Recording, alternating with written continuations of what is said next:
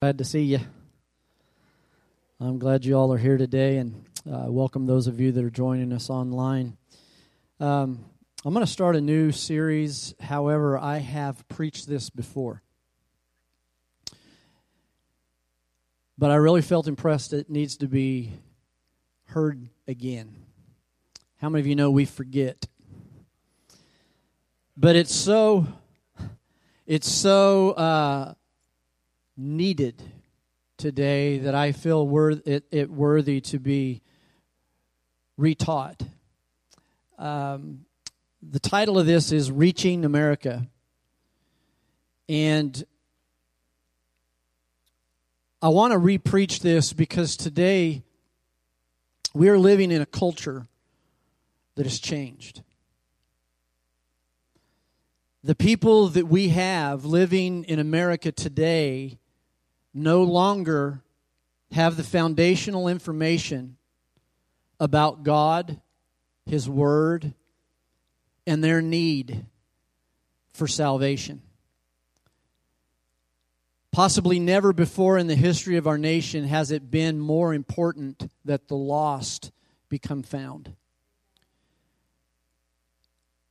If you tell people today who Jesus is and you talk to them about Jesus, you'll get responses like, Jesus who? Tell people that Jesus is the Son of God, and you'll get responses like, well, which God are you talking about? Buddha? Zeus? Allah?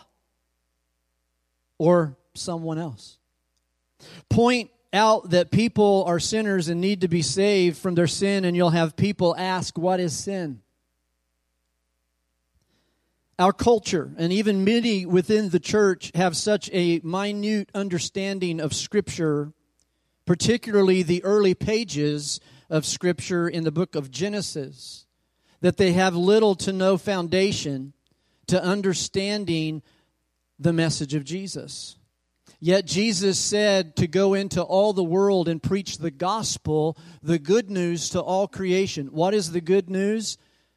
That you don't have to live in sin anymore, that you can be freed from sin anymore. But if you don't know what sin is, how do you know how to be freed from it? You see, our culture needs to understand today, the church today as well. We need to understand that we are not reaching the Western world like we used to we're not impacting our culture like we used to. And I'm going to take you through several slides today. And, and I just want to uh, say right now, we ha- don't have the technology in place uh, for those of you watching online to see the slides, but you can still grasp everything that I'm saying without, without seeing the slide. But I'm going to take you through several of these slides today here in the sanctuary, and I hope that they will make an impact on us and on you and the church in the year of 2023. I am really not looking at this year to be same-o, same-o. I do not want 2023 to be business as usual. I, I, want when I look out at this place next year that it's at least doubled. Uh, I pray it could be tripled. I pray it could be quadrupled. And I know it can by the power of the Holy Spirit if we will do what God's called us to do and get, get involved in the last days call to reach America. And on this first slide, when you look at it, America has the largest number of Christian churches, of Christian colleges, of Christian resources, and of Christian media in the entire world.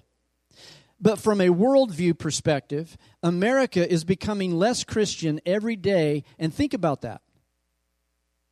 In light of what I just said, there are more Christian resources in America today than ever before.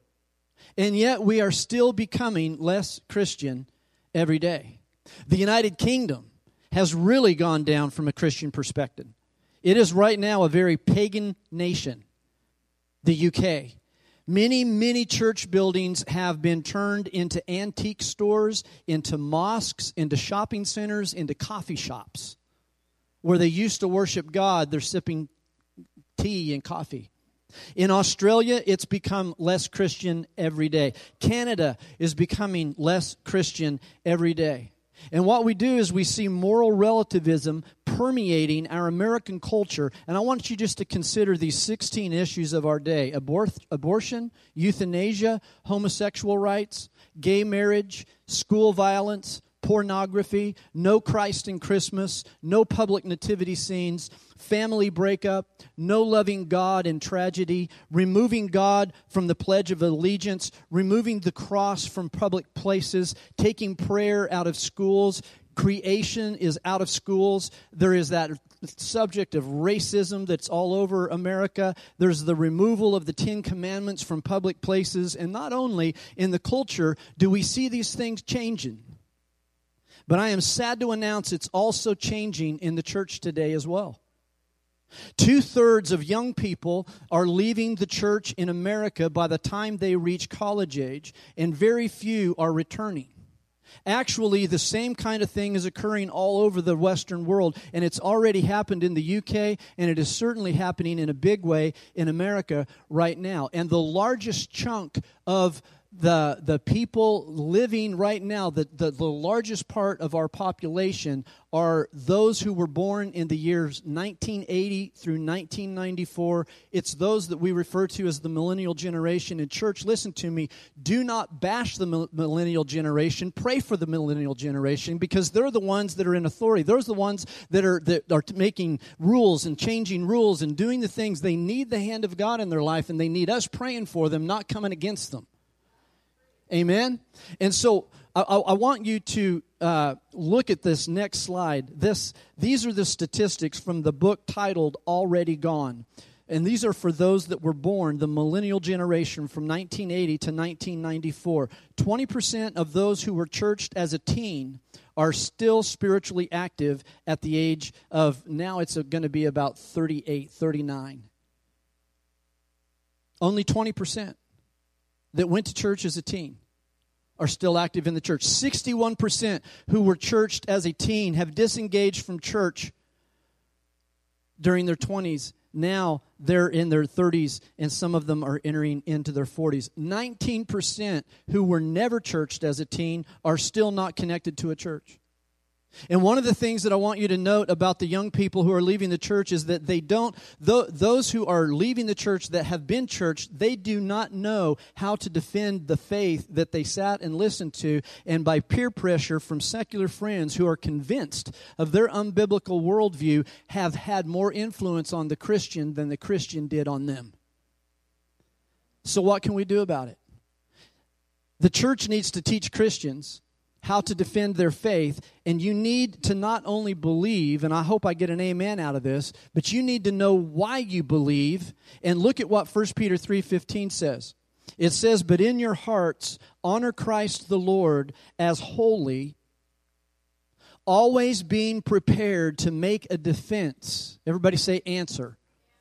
To anyone who asks you for the reason for the hope that is in you, yet do it with gentleness and respect. So in other words, this is telling us in 1 Peter chapter 3 and verse 15, the apostle Peter is saying to you and to me, we need to know how to tell somebody else why we believe that Jesus Christ is the only way to God.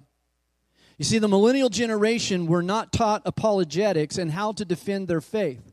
They were taught uh, an answer they, or rather, they were not taught an answer to the secular questions that their friends are asking. They don't know how to defend their faith. Most of them went to public schools where God has been kicked out of the equation of everyday life, where prayer is not allowed, the Pledge of Allegiance is not allowed, where they have been taught material that undermines the Bible, saying that the world is millions of years old, that the Bible is a book of myths, even seminaries. Even seminaries, listen to this, refer to the creation account as a myth. I went to Brite Divinity uh, School uh, in, in my post grad work at Texas Christian University. Let me say that again Texas Christian University. And the prof- I was there one semester. And the professors of that university taught that the creation story is a myth. And that you cannot refer to God as Him. That's sexist. Instead of giving our students answers in our churches and homes, A lot of churches and Sunday schools just tell them, well, just trust in Jesus, and it doesn't really matter about Genesis. You can believe that the world's millions of years old just as long as you trust in Jesus. But those generations start to realize that the message of Jesus comes from this book. And if the first part of the book, that history, that's the foundation to the rest of the book. If that's not to be believed, and that's not to be believed as literal creation days, and that God was the creator of the earth, but that we evolved, if, if we can't believe the front of the book, how are we going to expect them to believe the back of the book that talks about how to get saved? Research, research has also been done on the millennial generation that attend church regularly. The millennials that are still left in church, this question was asked of them. Look at this next slide. Do you consider yourself born again? 40% outright said no. Now, let me back it up. These are millennials that are in the church. Flat outright said no. Do you believe, next slide, uh, if you are a good person, that you'll go to heaven? 65% said yes. The next one, should gay couples be allowed to marry and have all legal rights? 40% outright said yes. 10% said, I don't know. And only 50% of those millennials still in church believe that same sex marriage is wrong. So think of it 50% of the majority of our population that are still in our churches will not stand against same sex marriage. Now, I know I'm throwing a lot of bad news out to you, but I've got some good news that we're going to be able to give them. Now, here are just a few statistics about the spiritual state of the nation. The question was asked if you went to church regularly as kids, do you still attend most Sundays? Or did, do you still attend most Sundays, or did you stop attending? Now, I want you to notice something. For those in their 70s, 22% of those who used to go to church stopped attending. Only 22%. But look what's happening. In the millennial generation, 53% have stopped attending. Over half. So that should tell you where we're heading in America. And this has already happened in most of the Western nations of, of Great Britain, Australia, Canada. Also, George Barna recently released some research on the Generation Z. Now, these are the, these are the, the ones born after the millennials. These are the kids that were born from 1996 to about 2010. Are you with me? They are twice as likely as adults to say that they're atheist. That is a change that is occurring. And so I want to show you something that should, that should wake us up today in, to re, in regard to what is happening in our nation. It should be alarming us because I want you to realize that the state of what is happening here is very serious. And this shows very clearly that the church is losing its impact on the culture in a big way. So, researchers in America, what they have done is they have divided generations into specific groups. You've heard this before, but I'm going to go over it again. And it's been and and and and the generations are divided according to when you were born, and they have given these generations names. So the oldest generation that is currently alive in our society, and some of you are here in this room today, some of you are watching online, you are called the greatest generation simply because you're the World War II generation.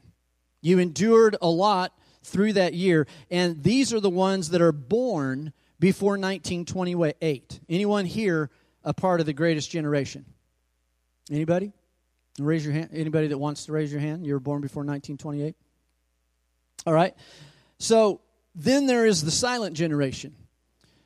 This is the generation born between 1928 to 1940, 8 or 1945 and the reason that this generation is called the silent generation is because it was commonly understood in those days that children should be seen and not heard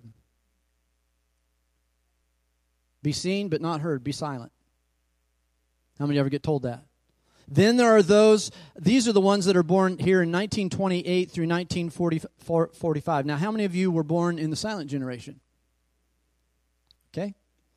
How about the baby boomer generation, those born between 1946 and 1964, and you're, you're in the house today? Now, you are labeled as baby boomers because during this period of time from 1946 to 1964 there was a statistically significant increase in the number of births that occurred. So that includes me too.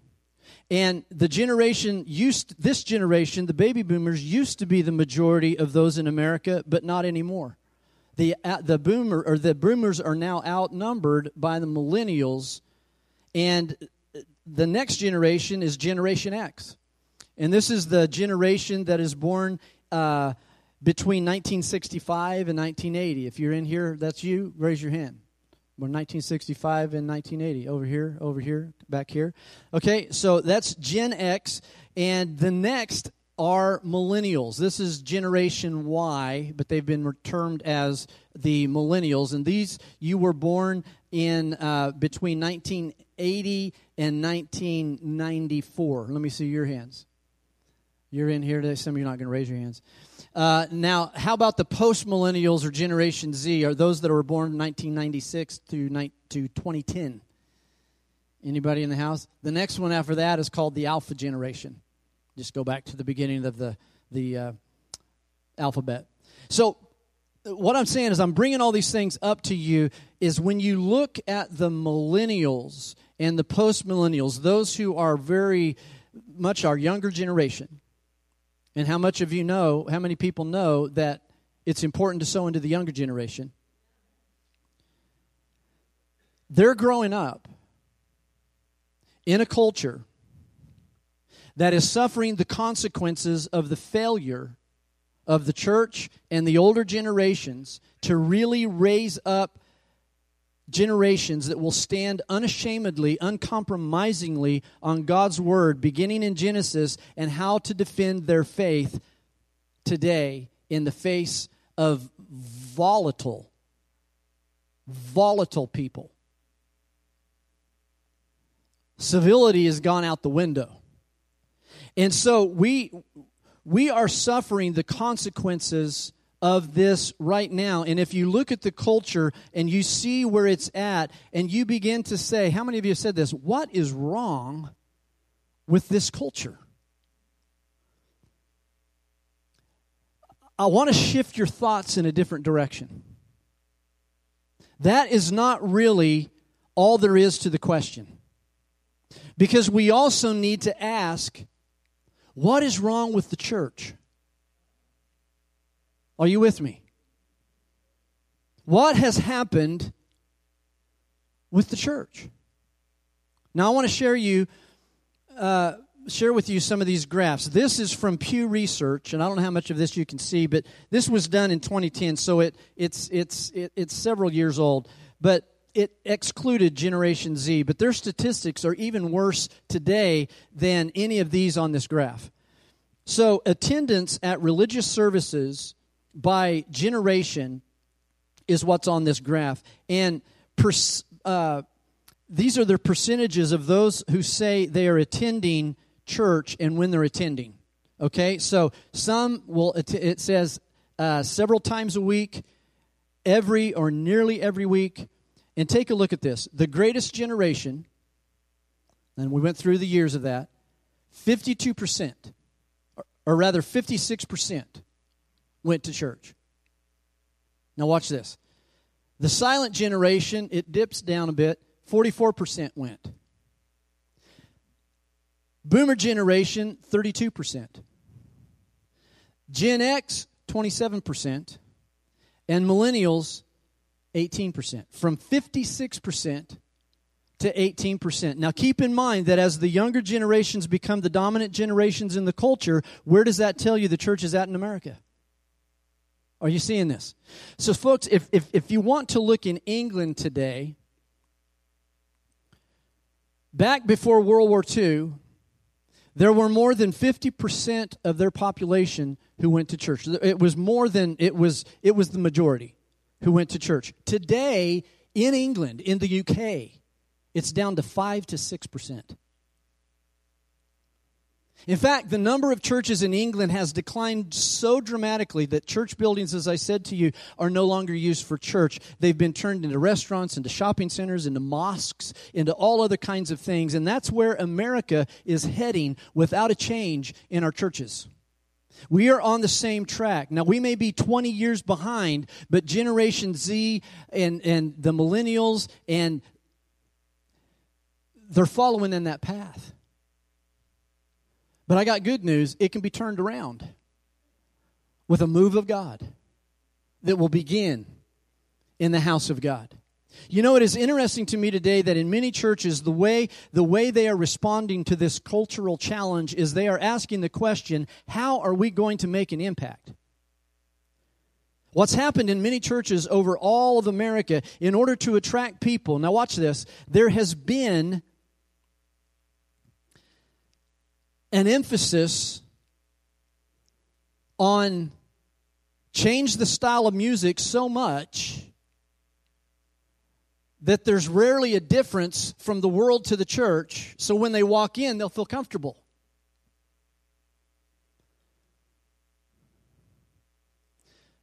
And I'm not opposed to putting the lights down and all that stuff, but they you bring all the lights down, you put on the smoke machines and then you put on the lights and you make it like a concert. Can I, church, tell you that worship is not intended to be a spectator sport? It's intended to be a participation. It, it, it, that's why we were created was to worship God. Amen. Now, I'm not against music. We need good music. We need to praise God with music. Your idea of music, my idea of music, eh, we probably are never going to get on the same page. But listen to this God's word says that that you know what what was what has happened is is that we've got to we've got to preach the word is what Paul told Timothy. Be ready in season and out of season. And a lot of times as the word of God has been watered down in order to appease the sinner. And we've called it now seeker friendly. Well, a, a seeker is usually someone who does not know God. So, what does the Bible call a seeker? A sinner. Now, who would want to call somebody a sinner? So the church is saying, oh, I don't want to call him a sinner, we'll call him a seeker. But, church, I want to tell you something. Here's the thing the church, instead of being, please walk with me on this, seeker friendly, it should be sinner deadly.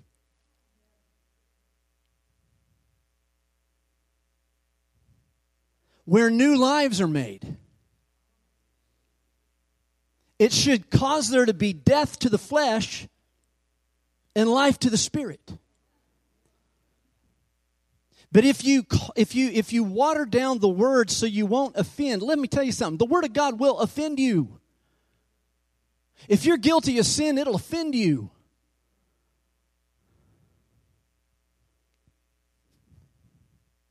But here's the thing about it. If you get offended, you got something to do with that. How many of you ever been told the truth and it offended you? But it was true. How many of your parent ever told you you are being selfish? Nobody? Yeah. Or you are being fill in the blank and, and it was true, or maybe your spouse has told you something and you're going, no, that's not, no, no, no. And they argue. But yet, when God says, listen, you're guilty of this, here's the thing God is one day going to do. He's going to open up his book and he's going to say, this is where you are. And you know what? We're not going to be able to have an argument because he's written it down. Lifeway did some research recently, and they asked on this next slide, they asked people the top reasons that they would consider changing churches. And there's a number of reasons given here. But notice here the top reason 54% said if the church changed their doctrine. And only 5% said that the music style. So it's not really music. You see, 54% said if the church changed their doctrine, But the music style was stay the same. It's interesting how we think that music has to be the showcase of the church, and yet research shows that it's changing the teaching that is the most important to people. Changing the doctrine. Let's have a look at another slide here from Pew Research Center, which basically is, a, so you know, it's a secular group.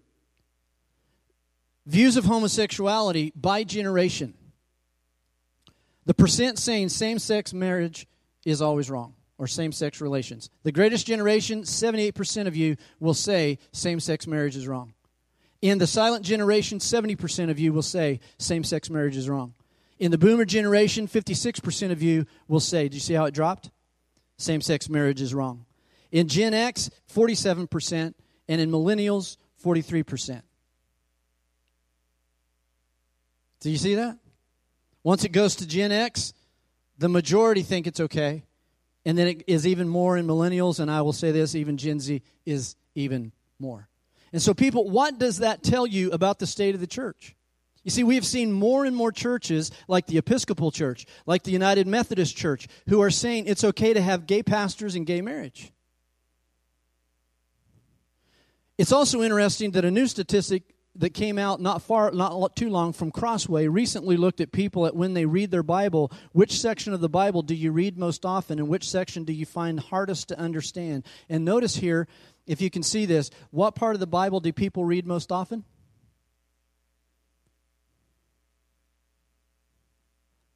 It's, it's in the blue at the very end. The epistles from Romans to Revelation. In other words, Paul's epistles primarily. Then it's the Gospels and the book of Acts. And, and then what, what are people reading the least? The historical books, the Pentateuch, the writing. That's all Old Testament. So, walk with me on this. Is everybody still with me?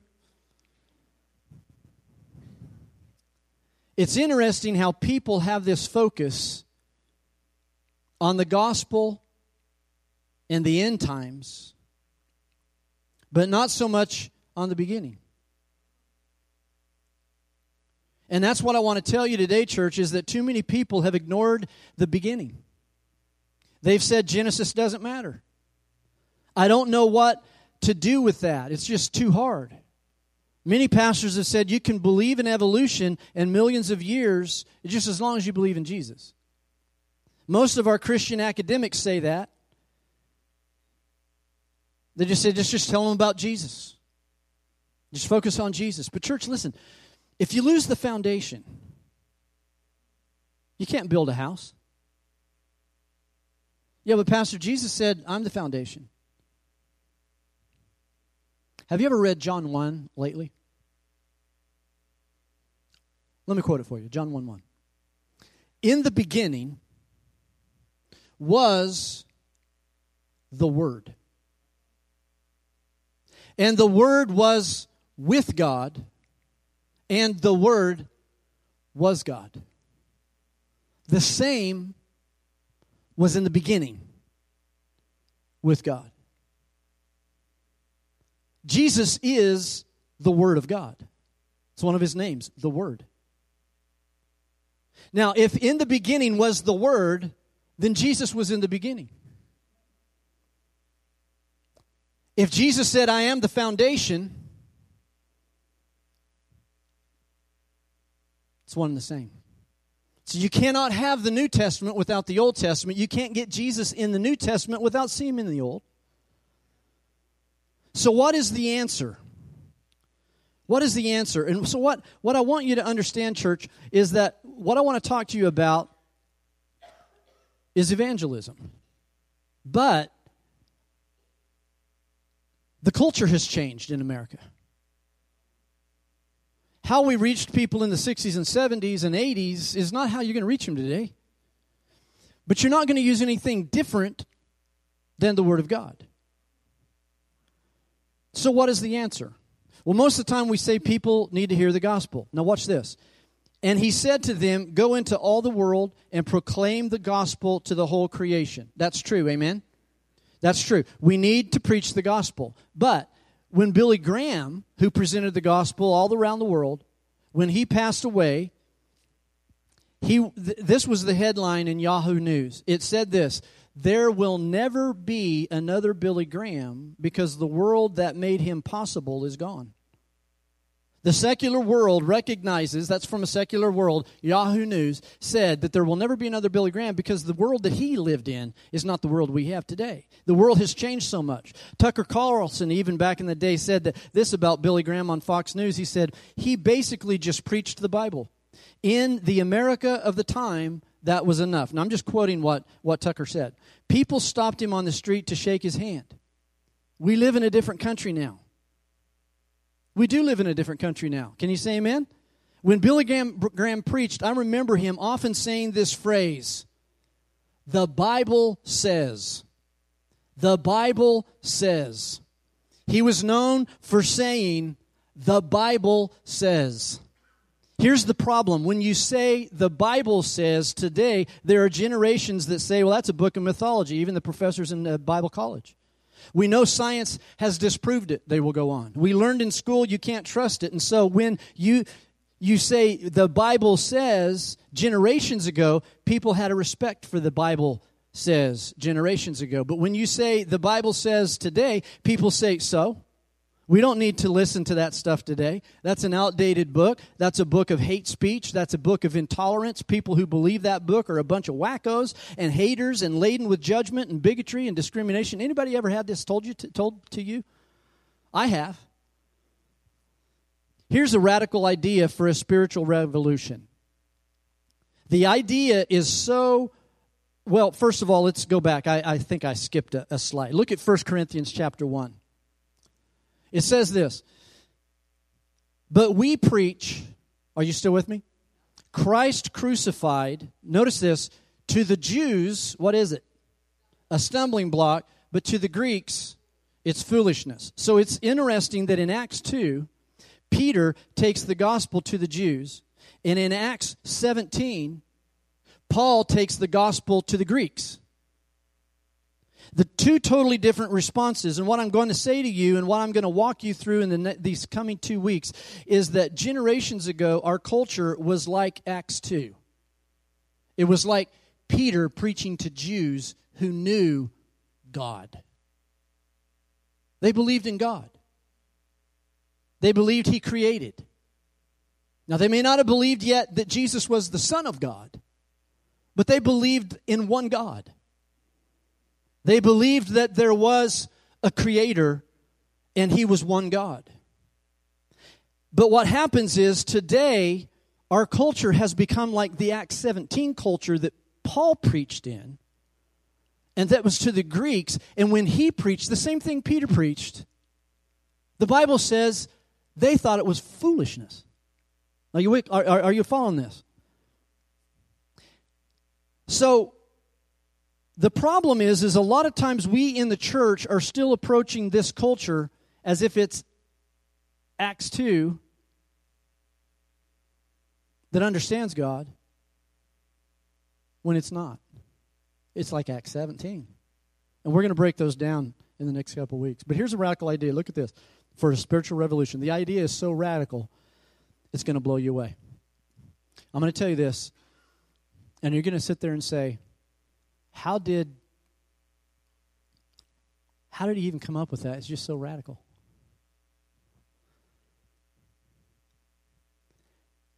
How about sharing the gospel the way that God does it in the Bible?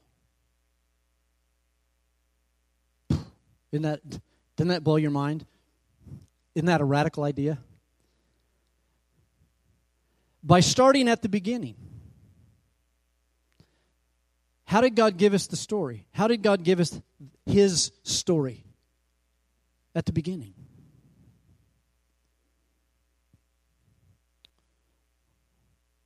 Radical idea. I mean, start at the beginning.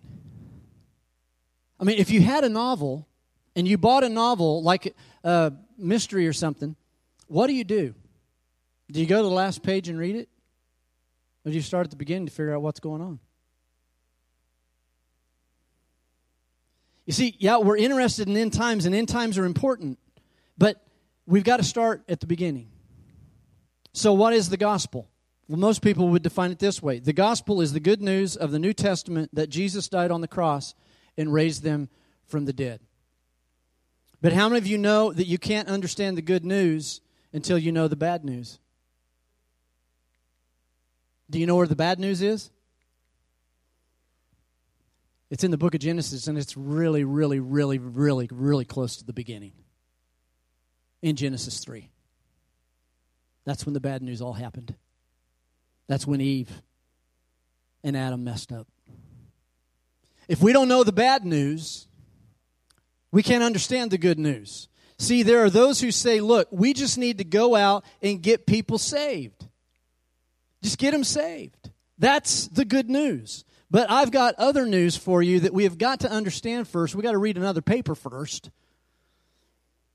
They don't even know they're lost.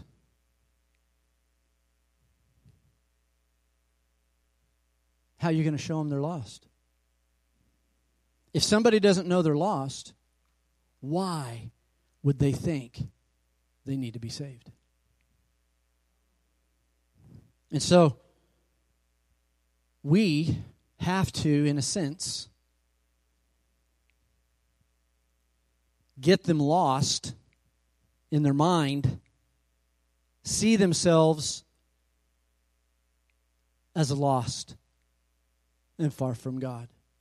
And you say, Well, Pastor, how am I going to do that? That is where we're headed in this new series. But what I really hope is that you'll be faithful to attend this and hear these things. But I'm saying this, it's not as hard as you think it is because a lot of times it's just letting them talk about where they are. Because, church, I want to assure you of this.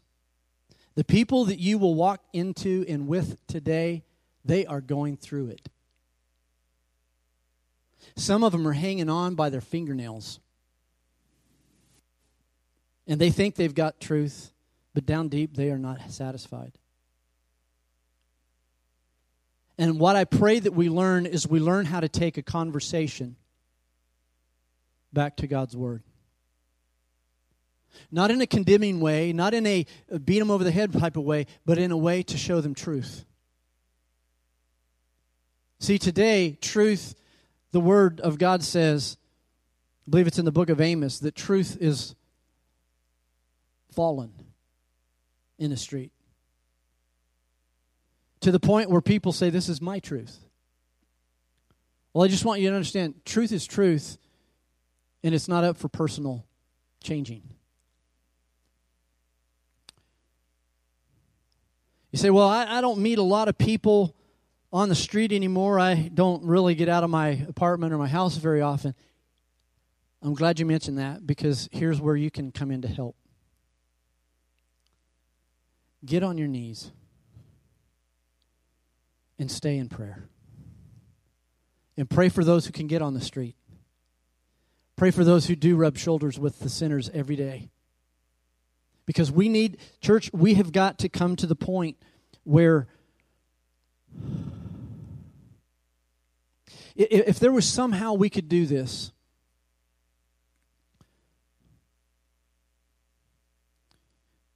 if we could open up hell and we could see the amount of people going there every day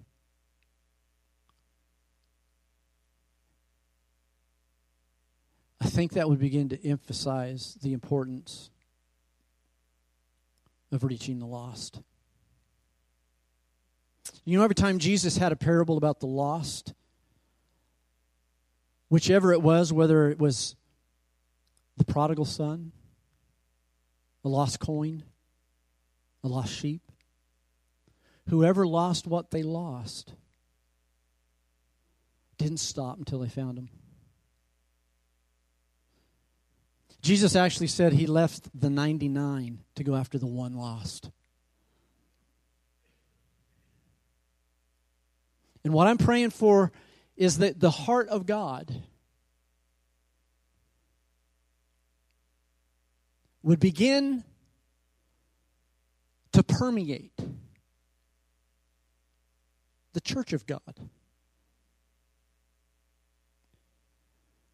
To where what hurts him hurts us. To where a person who doesn't think or believe the way we do is not seen as the enemy But they're seen the way God sees them. They're lost. And that we would get our broom out to find that lost one.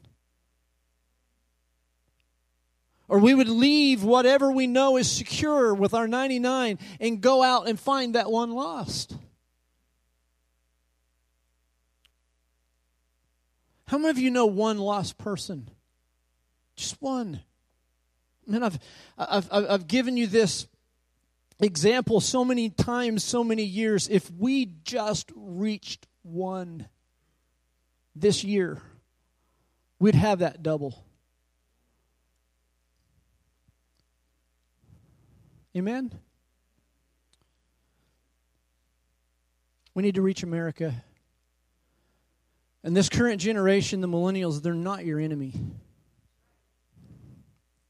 I know they do things the way you wouldn't. They think different way. But church, that's what we're here for. We're here to show them the way. That's all I have to say today, but will you be here next week so we can continue this? I pray that we will have the heart of God again just pour down upon us. Pray with me this prayer. Father God, in the name of Jesus, use me in this day and in this hour to reach those who are lost. And help me do it, Lord, in a way that I've never known how to do it before. I pray that you would speak to me, Lord, that you would show me. And Lord, help me be so uh, founded and have a good foundation of what I believe and why I believe it. And Lord Jesus, show me how to draw out of others that, Lord, which they need to hear that comes forth from you to help them with where they are currently. In Jesus' name I pray. And Father, let your anointing rest upon your church. I pray that you would put your word in the mouths of pastors all over this nation. And God, let the word of God go forth unhindered. Lord, let them stand firm upon the word of God. Let them stand, Lord, without any kind of hesitation, Lord Jesus, to the ways of this world and to the culture. And Father, may we just simply preach the word of God. And Lord, see your people begin to move in the anointing and in the power and that lord you would break off the all of those all of those things that hold people back and hold people away from you. In jesus name. And i come against every force of darkness. In jesus name. Everything that the enemy has set forth in the spirit realm to destroy this nation i confuse that in the mighty name of jesus. Father i pray you'd send forth your angels right now that you'd send forth your warring angels to do warfare against the spiritual forces in dark places, Lord, in high places. The darkness, Lord, I pray, Lord, would be replaced by light. I pray that your church would stand up and fight. I pray your church would stand up and pray. I pray your church would stand up in warfare in the spirit realm in the name of Jesus, Lord, because the weapons of our warfare are not of this world. They are mighty through God to the pulling down of strongholds.